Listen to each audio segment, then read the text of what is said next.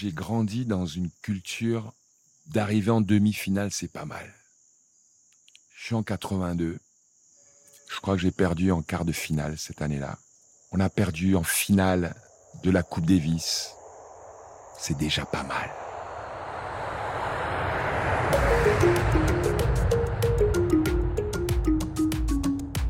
L'année suivante, en 1983, Yannick Noah arrive à Paris avec un seul objectif, gagner Roland Garros. Il se prépare dans le plus grand secret avec son entraîneur Patrice Agelauer à Melun, au club de La Rochette.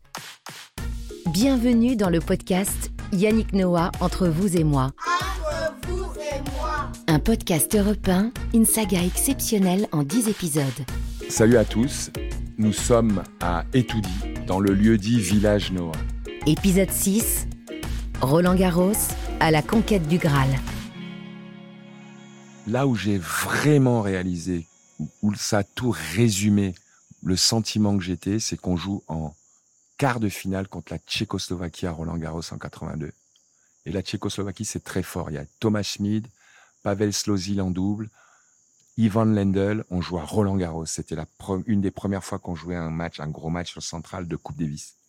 On joue le vendredi, mais le jeudi, il y a la demi-finale de la Coupe du Monde.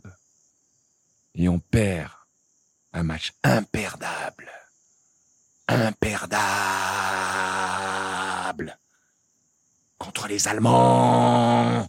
On mène 3 On est plus fort qu'eux. Ils nous font des trucs à la tête, je te blesse et machin, et on perd. Et le lendemain, je te parle pas de perdre, on peut perdre.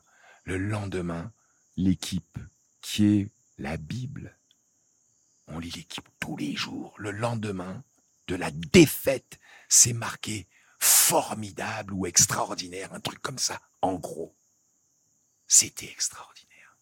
Et là, ça a coupé un truc en moi par rapport à la vision de l'entourage du sport français. Et moi, j'ai dit non, alors moi, je suis pas formidable si je perds en demi.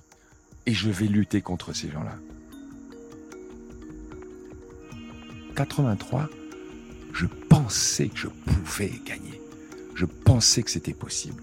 Je pensais que je faisais partie des 2-3 qui pouvaient gagner. En 82, je fais partie des, des 10. Avant, je t'en parle pas.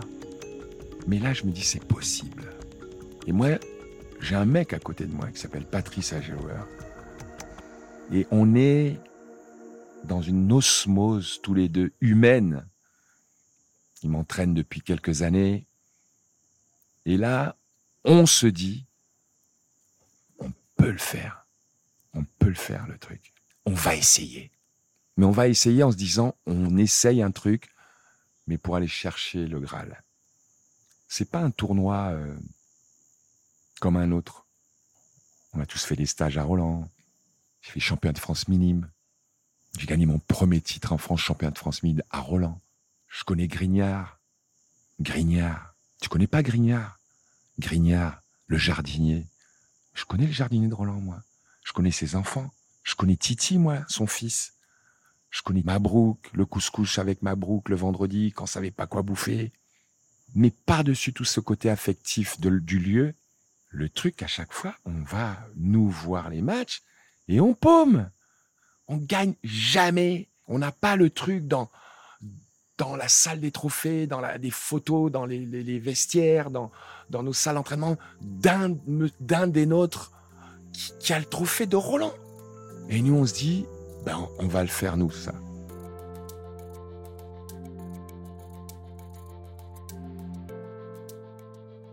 Et quand on joue à Roland, on est porté par ce truc-là. On va gagner, mais... Parce qu'à la fin, qu'est-ce qui te porte? Bien sûr, tu es seul à la rochette. Mais tu te dis, mais putain, si on gagne, mais ça va être le feu. Mais ça va être... Mais ils vont tous mourir de joie. Et on peut faire ça. Je, je vais être celui-là. Je vais être celui-là. Je, je, je, veux, je rêve de ça. On s'est donc fixé cet objectif. Voilà, hein, c'est c'est trois mois. Hein. Donc pendant trois mois, c'est tous les jours. Il va y avoir une étape pour y arriver. On a fait un mois et demi à Monte Carlo. J'ai merdé. Je suis sorti la veille d'un match que je pensais facile. J'ai voulu me faire une petite dernière euh, sortie vite fait. J'ai foiré, complet, bien dans ma gueule. Là, je me suis bien pris un coup dans la gueule. Je me suis pris un savon par Agel. On est reparti. Deux plus belles. C'est-à-dire que la marche que j'ai ratée, celle d'après, je l'ai sauté trois par trois. J'allais faire des matchs et j'allais courir 10 bornes après les matchs. C'est-à-dire que là, non, alors là, je veux dire un truc, euh, je mets tout. Donc, on sait ce qu'on doit faire pour arriver à Roland à 100%. Pas 95. 95, c'est final. Ou demi. Ou non, 95, je perds en quart. Non, c'est 100%. Au cours de la conférence de presse qui a suivi le tirage au sort, un confrère américain lui a posé une question. Qu'est-ce qui vous fait peur chez Yannick Noah? Réponse de McEnroe, sa nouvelle coiffure. Les poignets Rasta, je les ai mis à la finale à coup Davis. Et la première fois que j'ai mis ça, c'était à Aix-en-Provence contre la Nouvelle-Zélande, en demi-finale. Ça faisait longtemps qu'on n'était pas arrivé en demi-finale. La Nouvelle-Zélande sur terre battue, on allait les massacrer, c'était sûr. Mais une semaine avant, ma, ma sœur se marie avec Patrick Proisy. Et donc, comme je suis témoin et que le mariage se passe chez moi, je me dis, dans mon esprit de gamin de 22 ans, euh, en Ferrari, machin, je dis, je la blague. Déjà, mettre un costard, pour moi, c'était un projet. Donc, tant qu'à mettre un costard, je vais me déguiser. Donc, je vais rue Saint-Maur à Belleville et je vais me faire mettre des fausses rastas, des dreads, des trucs en laine, en fait. Et je mets ça, je m'achète des fausses lunettes de vue et je me fais un espèce de look complètement farfelu où j'ai un costard des lunettes et des dreadlocks. Il se marie le dimanche, sauf que moi, le lendemain matin, je pars en, au rassemblement de l'équipe de France. Mais pour enlever le bordel, ça prend du temps, j'ai pas le temps. Donc j'arrive à l'aéroport comme ça. Et j'arrive à l'entraînement, ben, j'ai toujours pas le temps, ben, je m'entraîne. Et le lendemain, je vois, euh, je sais plus, c'est quoi, dans la Provence, Yannick Noah s'est fait une coiffure. Bon, alors, ils connaissaient pas les dreadlocks, ils ont appelé ça une coiffure rasta une coiffure rasta pour rappeler ses origines africaines. J'ai dit, ah bah tiens, ça, ça, ça, ça j'aime bien le plan. Ça, je trouve ça très marrant. D'autant plus qu'à côté de l'hôtel où on était, il y avait un espèce de rastaquaire et ils vendaient des poignets. Et je dis, attends, je vais aller plus loin. Je vais je, je me déguiser en Bob Marley pour la demi-finale. Et c'était, c'est parti de là. Buffalo Soldier, rasta. Buffalo soldier in the heart of America, stolen from Africa, brought to America. Pour la première fois, je dis putain, j'ai un look. J'ai un look à moi en plus. Et c'est parti de là. J'ai fait la demi-finale. On a fait la finale. Et, j'ai gardé ça jusqu'à Roland, où c'était devenu mon loup.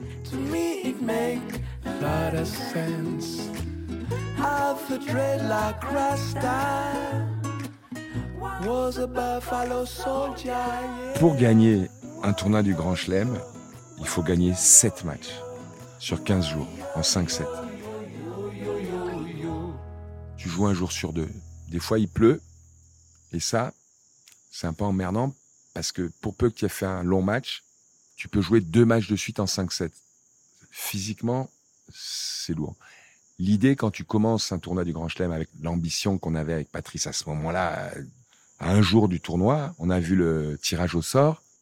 On va pas dire on va gagner les matchs facilement, mais en tout cas, on reste concentré, quelle que soit l'évolution du match, pour essayer de jouer rapidement.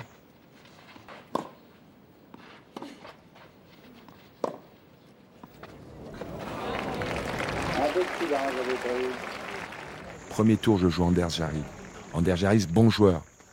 Plutôt bon joueur de double, mais un joueur qui peut être dangereux. Je suis en forme. À ce moment-là, il n'a pas forcément des très bons résultats. Je joue sur le, 1, l'époque, le, le, cours qui a disparu depuis. C'est devenu un jardin. J'aimais bien le 1, moi, parce que le 1, quand tu passais avenue Suzanne Lenglen, ils avaient mis tout autour du 1 les, le palmarès. Et il se trouve que 83, c'était marqué Chris Evert, Yannick Noah. Donc quand je passais de temps en temps, pour aller voir Charvet ou aller au Parc des Princes. J'aimais bien voir mon nom, tu sais, c'est, bizarre. Hein. Je pense que je suis pas passé une fois sans regarder si j'étais toujours là. Tu vois pas qu'il y a un enfoiré qui m'est effacé? Non, non, j'étais toujours là. C'était, sur la rue, en fait. Donc je joue en Jarid sur le cours et je gagne très facilement. Un match facile. Je joue bien, je suis en forme, mais il fait un non-match. Match facile.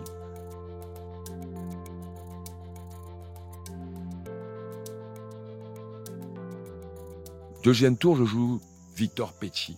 Victor Pecci, là, c'est un match un peu particulier parce que Victor Pecci, n'oublie pas que là, moi, j'ai un look de rockstar, que j'ai fait Mariti et Gilbert Carpentier euh, quelques mois avant, où là, je suis en mode chanteur.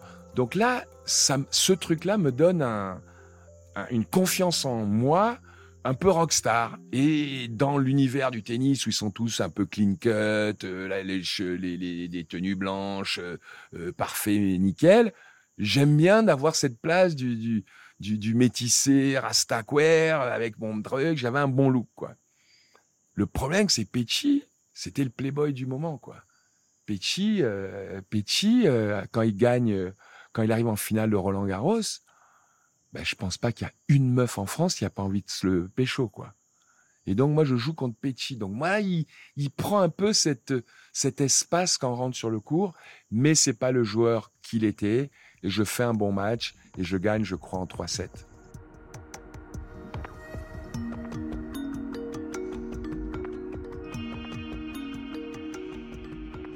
Le match d'après, je joue contre Pat Dupré. Pat Dupré débarque sur le court un Américain, pas bon joueur, mais un gars qui, est plutôt un bon stratège. Il jouait pas bien, mais il faisait mal jouer. Et ça n'a pas raté. Il me fait mal jouer et je gagne un match en 3-7, mais un match qui aurait pu vraiment mal tourner. Mais ce qui m'énerve en plus, c'est que moi, j'étais très content de ma tenue du coq sportif. On peut faire de la pub. Hein. Parce qu'elle avait elle était, c'était, c'était, elle était belle, cette tenue. C'était tout blanc avec le haut jaune. Ça pouvait être le haut rouge. Et là, j'avais décidé de mettre le haut jaune. Et Dupré met la même que moi. Il met la même tenue que moi. Donc, si tu veux, le côté, bon, ben, c'est moi le plus beau. Déjà, il m'a, il m'a, il m'a cassé le truc parce qu'il avait la même tenue. Mais je gagne ce match difficile. Après, je joue John Alexander. Et là, je gagne facilement. Il a un bon jeu. Je sais pas comment il arrive jusqu'en huitième. Il a dû faire des bons matchs. Mais bon, c'est pas un joueur de terre battue. Il est assez lent. Et, et, et je, je, je me régale. Et donc, je passe la première semaine où j'ai pas perdu de 7. Donc ça, c'est bien. Donc, je suis frais. J'ai pas puisé dans mes, mes ressources physiques. Et là, je, je, fais voilà mon premier gros test. Je joue Lendl en quart. C'est à la campagne, dans l'Essonne, près de Milly-la-Forêt, en compagnie de quelques amis et de sa jeune fiancée américaine, que Yannick Noah a préparé son quart de finale. Il a beaucoup dormi afin d'emmagasiner des forces et de se détendre. À son programme, seulement deux heures d'entraînement en dilettante avec son entraîneur Patrice Agelower. Lendl, euh, on se connaît depuis qu'on a 14 ans. Pour battre Ivan Lendl, Yannick Noah doit faire le compte de ses qualités. Ses qualités, c'est d'être aussi bien physiquement qu'en première semaine, aussi serein et aussi confiant qu'en première semaine, mais également mieux servir qu'il ne l'a fait en première semaine. Il était numéro 1 en Europe, j'étais numéro 2, des fois j'étais numéro 1, il était numéro 2 c'était voilà euh, Lendl à l'époque 83 c'est le joueur. Je devrais être comme Lendl parce que lui il est sérieux et moi je suis un, guignol. Donc c'est la France mais ça m'énerve et à ce moment-là c'est plutôt bien de m'énerver parce que ce problème devient mon opportunité parce que ça me motive et j'aimais beaucoup jouer Lendl pour cette raison j'avais rien de particulier contre lui sauf qu'il y avait ce, cette espèce de truc créé comme quoi euh, lui, c'est le mec parfait et moi, je, suis le guignol. Enfin, pas le guignol des boîtes de nuit. Hein. En boîte de nuit, j'étais largement au-dessus de lui. Là. Laisse tomber. Voilà, il pécho rien du tout par rapport à moi. Je peux dire un truc, j'avais rien à lui envier. Donc il y avait un petit peu de ça, tu vois. je déconne.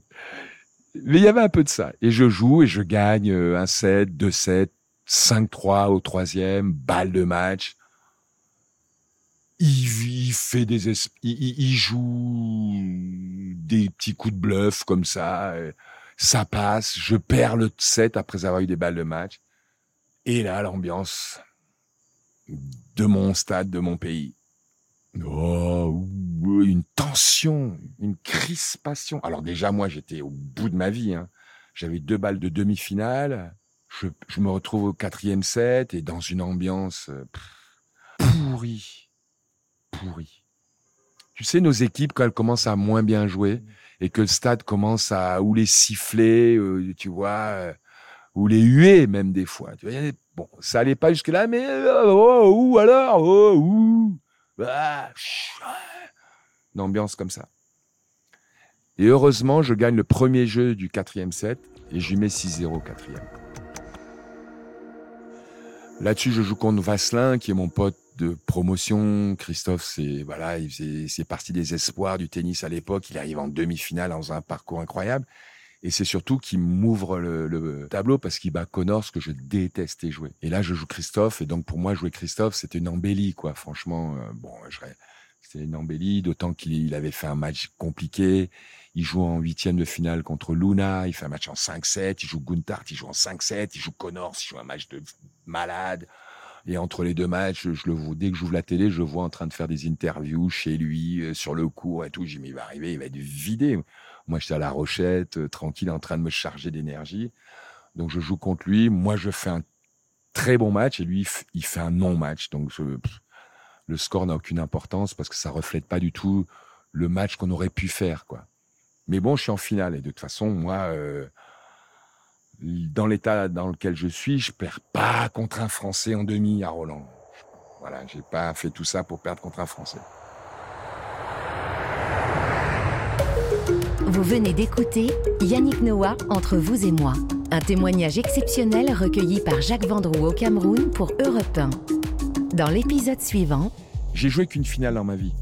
Et le samedi soir, je la perds dans mon rêve. Et je peux te dire, quand je me suis réveillé, mon corps, il était mon esprit, parce que c'est le corps qui, c'est l'esprit qui gère tout le reste. Mon esprit, il était dans la tombe. Yannick Noah, entre vous et moi. Production Europe 1 Studio, Sébastien Guyot. Réalisation et direction artistique, Xavier Joly. Pour découvrir la suite, vous pouvez vous abonner gratuitement et glisser un maximum d'étoiles sur votre plateforme préférée.